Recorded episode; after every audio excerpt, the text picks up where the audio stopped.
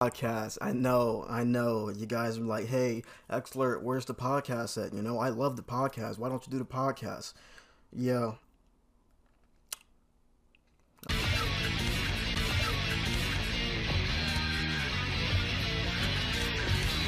I was literally just talking to my friend. Not literally. I don't. I gotta stop saying literally. I was talking to my friend last night about like the war in Ukraine and stuff. I don't even know much about it, but like the things we said and the content we got out there could have been a podcast. We finished that conversation off with damn, this could have been on the Xlert podcast. I need I need to do this with somebody because then I'll get way more like content out there because my dumbass could definitely speak for like an hour about things that literally don't matter at all and have no substance or anything. But what's like, why would you watch that? You know what I mean? Yo, to the people that watch my videos, let's get on the Discord call or some shit and just talk about whatever's on my list right now, or just whatever, like whatever, bro. Like I'll be watching like the most boring podcasts just to like just because I like the person who's like hosting or talking it. Like I watch Young Don. I shouldn't even shout out people, but I watch Young Don and the Sauce Gods um podcast, and it's like, not to say he's boring, but I like Young Don, so I'm just gonna listen to whatever the fuck he says, no matter how you know boring it is. Like, you think I care about your fucking family? I went to New Orleans. Um, it is hot over there, bro. Like, it's crazy. Like, I'm not right next to New Orleans. I don't live right next to New Orleans, but I'm in America, right? So it's kind of weird how the sun works because like it makes you think like this this world is really like huge but it's small at the same time. Like they say it's a small world because it could be a nigga a state away from you that you know but but at the same time you can go like 3000 miles away under you at the bottom of the country and it could be burning hot. And then when you come back over here it's fucking snowing again. Like, where's the groundhog at, bro? Louisiana is an old, like, state. For some reason, uh, it may be floods or something. You know, they, they got a problem with hurricanes. But, like, there's, like, no two story buildings there. Like, houses, no two story houses. And we've been in a couple of houses. There are, like, absolutely no two story houses in Louisiana. Plus, it's, like, it's just old. Like, it feels old. Like, they still use Cricket over there, bro. Like, do you know what Cox. Do you know what Cox COX cable is? I don't either, but that's like the number one choice of cable down there. And just the fact that like it's like niggas are still rocking cable down. Oh, also one more thing. I don't even want to talk about the trip anymore. No, like does nobody clap when we land anymore? Or like everybody gets so fucking cynical these days. Like nobody claps when I remember when they used to clap when the plane landed. But then again, I was like fucking five years old going to Disneyland and shit. Everybody was probably happy. But like, nobody claps anymore. What happened? Look, to be honest, my my um my flights were at nighttime, so maybe niggas were like sleeping or tired or whatever. But like, holy fuck, nobody claps. The airline I was on did not have TVs. Like, damn, like they didn't have shit. Honestly, they didn't have TVs. They didn't have fucking chargers in the seats. Like, hmm. And maybe I'm like maybe like I just haven't went on a plane in a long time, but I do not remember planes being so fucking loud. It's like there's a window open or some shit. The planes are so goddamn loud now. Maybe I was just flying like Spirit Airlines or something, but like the the like holy I have Sony WHCH 700Ns. They're noise canceling. I know they're a few years old. I don't think they're as good as the uh, WHCH 710Ns but they do the job. And these like barely worked on the plane because it was so loud. I don't know if we sat right next to the engine or something, but uh, it's just holy cow. Um, I want to talk about Genius. If you don't know, Kanye has a documentary out on Netflix right now called Genius, J E E N Y U H S.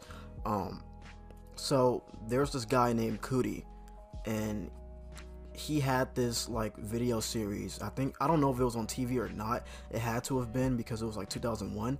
But he had this like TV series called Channel Zero, where he would go and like he was like the no jumper for rappers back then, or like TMZ. He was like TMZ for rappers. and he would just go and like do interviews with like all the rappers, big and small, no matter what, right? He saw Kanye um before everything and decided this dude is gonna make it big. I'm gonna stop everything I'm doing. Fuck Channel Zero. I'm gonna stop everything I'm doing to just record this man for like 20 years.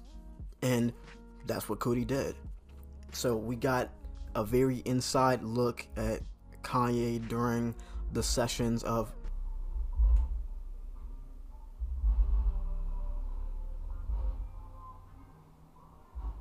during the sessions of college dropout and late registration.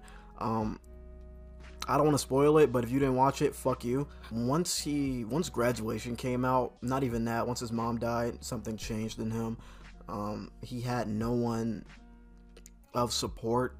He had no one telling. I guess he had a bunch of yes men around him. I don't know, but he had no one to like ground him and calm him down and and I guess remind him of I don't know the real world or something. So he isolated himself and just kept working, working, working, no matter what after his mom died. And it got him to where he was, and it got him to where he is now. But it fucked up his relationship with Coodie. It fucked up his relationship with a lot of people. And I mean, we see him now, and we've seen him do everything.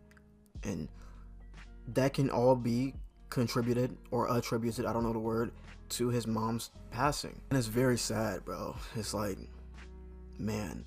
But I also love how it gives you like an, uh, you know, insight on Kanye, and and it makes you look at him as like not a, uh everything changed or he went Hollywood after his mom died or he changed when he started dating a white girl Kardashian. It, it like it didn't. That's not how it was. You know, he just didn't have any support. And that's who he turned into. And in many ways, he's still the same guy, but in too many ways, he's not anymore. And we saw that after the graduation after party. And he was drunk and he saw Coodie, and Coodie was like alienated. It felt weird. It felt like they weren't friends anymore. It felt like they weren't close anymore. It felt like Kanye was a completely different person than who he was literally like three years ago. And it was crazy, bro. Like, nigga, like Coodie was pulling up to the sessions, and Kanye was like, yo, don't record. Don't record me. Coodie wasn't even there for that nigga Kanye. He asked, like, I don't know, DMX or some shit to record his shit. And, and Kanye was like there, and Kanye was like, yo, don't record me which is crazy because literally an episode before Kanye and Coodie were going into somebody else's session and was like, yo, if they say don't record, fuck it. But we're gonna record. Like, but now he's like, it's so good. It's so good. And it really gives you the insight on it. Like, I, it just, it just solidifies my take that Kanye is like one of the greatest minds of this generation and we shouldn't look at him as just like the crazy black dude who got rich and what turned on his people or some shit because that's that's I don't know my family likes to think like that but the thing is they don't they're just not open you know they're not open. Literally like we was watching a little bit of the documentary and, and they were just like like nigga like we was watching the fucking car crash everything and he was in the hospital and, and they were taking like putting the wires on him and shit. And they were like ew ew they were recording him him doing that. And they were like yeah oh, that's Kanye. He's crazy like that. That's what he does. Crazy ass. Like bro like what like you you you're not listening you're not watching it you're looking at the shit and all you're thinking about is everything he did afterwards and all of the bad shit of him you have in your mind and just basing off your opinion straight off of that. I just hope I don't end up becoming that person when I'm old because that's just gonna suck. I don't want kids telling me that I'm a fucking boomer and a Karen for the rest of my life. That's I, I can see how old people would get pissed at that. Like Also, let's stop calling 30 and 40 year olds old. They're not. They're not old. I know I do that too. Let's stop doing that though. Because now there's this joke that if you're fucking past 25, you're pushing 40. And I feel like that's going to end up becoming normalized and inadvertently fuck up people's minds. Because the thing is, I don't know where I got this from, so take it with, no, don't take it with a grain of salt. It's actual fact. If you think you're old, you're gonna age more. I don't know how it happens, but it's a fact. Looked it up. If you look at yourself as old, then you're gonna feel old. And if you feel old, your body is gonna like react accordingly and start doing shit that makes you actually feel old. So when I look at Kanye and think, damn, this nigga's 45. Or when I look at Tyler, no, Tyler dresses old as fuck. Nigga dressed like he's in the fucking 70s. But like when I look at Kanye and think, damn, he's 45 and and he's doing that, I'm like, oh wow, that's awesome. He must look at himself as not old. He said it in a documentary, like he got to do everything because he only has a hundred years on here. Euphoria review. Yes, I know niggas hate it, yada yada. It's the trend, so niggas hate on popular shit. Uh, uh, look, I didn't say nothing when y'all niggas was going crazy for One Piece. I didn't say nothing when y'all niggas are going crazy for Attack on Titan. I didn't say nothing when y'all niggas was going crazy for Demon Slayer. So let me have my fucking moment and freak out about Euphoria. This was the most Riverdale season ever. I don't hate it yet, but if they do some more crazy shit like what they're doing, I'm gonna end up hating it. I think my fa- my two favorite episodes are the one all about um, Nate's dad, the one that starts off with that intro that like shows you why Nate's dad is who he is. Cal, his name is Cal. Why Cal is who he is. And I think that's also the episode where he went on that bender. Yeah, that definitely had to have been and my other favorite episode, it has to be the one where Rue got um what's the word? An intervention because the cinematography on that was fucking beautiful. I think there were no cuts in that whole scene, like the whole intro scene where where the mom was like, "Yo, um, I flushed the, the, the drugs down the toilet and she's looking for her and she's breaking shit and all of that. And the camera's following her the whole time. And then she just hears a voice in the distance. I told her. And then it, it goes to Rue turning around and seeing um um um um um um um um, um Hunter Schafer, I forgot her fucking name. Jules and and fuck ass Dominic in the back and shit. And it's so cool. Now see look, this is the dichotomy of the show. This is the dichotomy of Euphoria. They can have some amazing shit like that and then do some stupid Riverdale shit where she jumps out the car and starts running from the cops and shit. That's that's what I'm talking about. Like who what come on. What the fuck was that? Also, why did nothing like why didn't they finish off the story with with the drug dealer. Like the drugs her mom flushed down the toilet. She got it from that lady. And I could have sworn that lady said that I will sell you to bad people if you fuck me over. Like, like I didn't see that scene. Where was that scene at? No, no, they showed it when when when she woke up and and she was naked or something. Like, I guess nothing happened because that didn't matter. Because Zendaya didn't go through that thinking holy fuck did, did I just get fucked in my sleep? She didn't go through that thinking holy fuck did, did, did that lady just put me on whatever that drug was and now I'm addicted? No she didn't go through any of that shit. She talked to Ali again went to rehab and boom everything's okay now.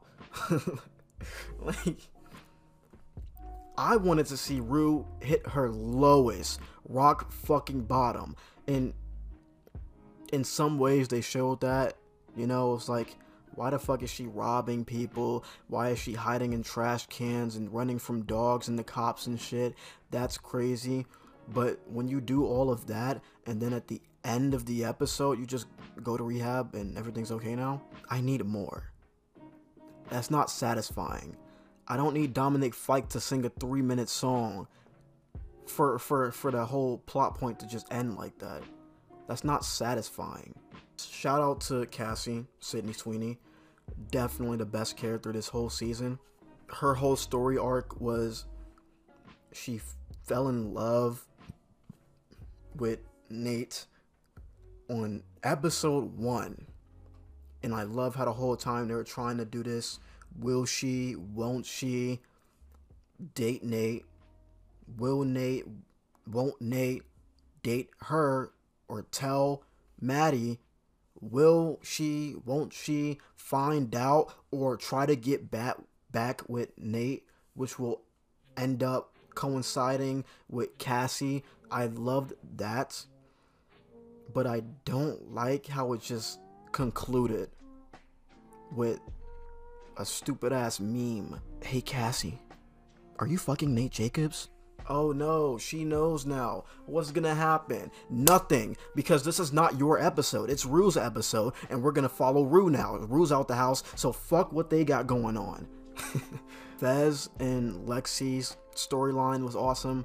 I like their shit. I wish they would have got more time together but I think they made up for it at the end when they showed all the phone calls and shit. Um, shout out to Lexi, man. I, I love that she's actually becoming a real character now, not just the side character who wore the Bob Ross costume that one time. And also, like, what the fuck did you guys do to Barbie for for cats? Why did you guys do that to her? Her whole storyline was that she has borderline, and one of her personalities does not fuck with her boyfriend so she broke up with her boyfriend. And that lasted like that whole storyline was like two episodes long. Not even two episodes. That whole storyline was like 20 minutes long. And then that's it. Okay, fine. I can excuse that for like all of the fire storylines they had, like Cal and Nate. And also one more thing. you remember when Cal like came back from that bender and then pissed on the floor and then like went on this monologue about like all his sons and like started talking about them and shit and his wife and shit, you know. Who the fuck was that other guy next to Nate? I've never seen that nigga in my life. Was he ever like who is that? That's his brother? Who, who the fuck is that nigga? I've never seen that nigga. They've never talked about that dude. What was he doing when Nate was stalking Maddie in season one and then choked her out and then went to jail? What was he doing? Where was he at when, when Nate snuck into his dad's room and watched him fuck people? What? Where was that? Where was that? Who is this nigga? Where did he come from?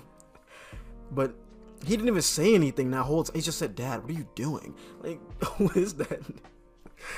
It's okay, fine, I guess. Nate has a brother for some reason, and he's sexy as fuck, and nobody pays attention to him, I guess. Okay. Storyline and Fez's and Lexi storyline is the best this season. Rue storyline is cool too, you know, you know, rehab and shit, you know, drugs, you know.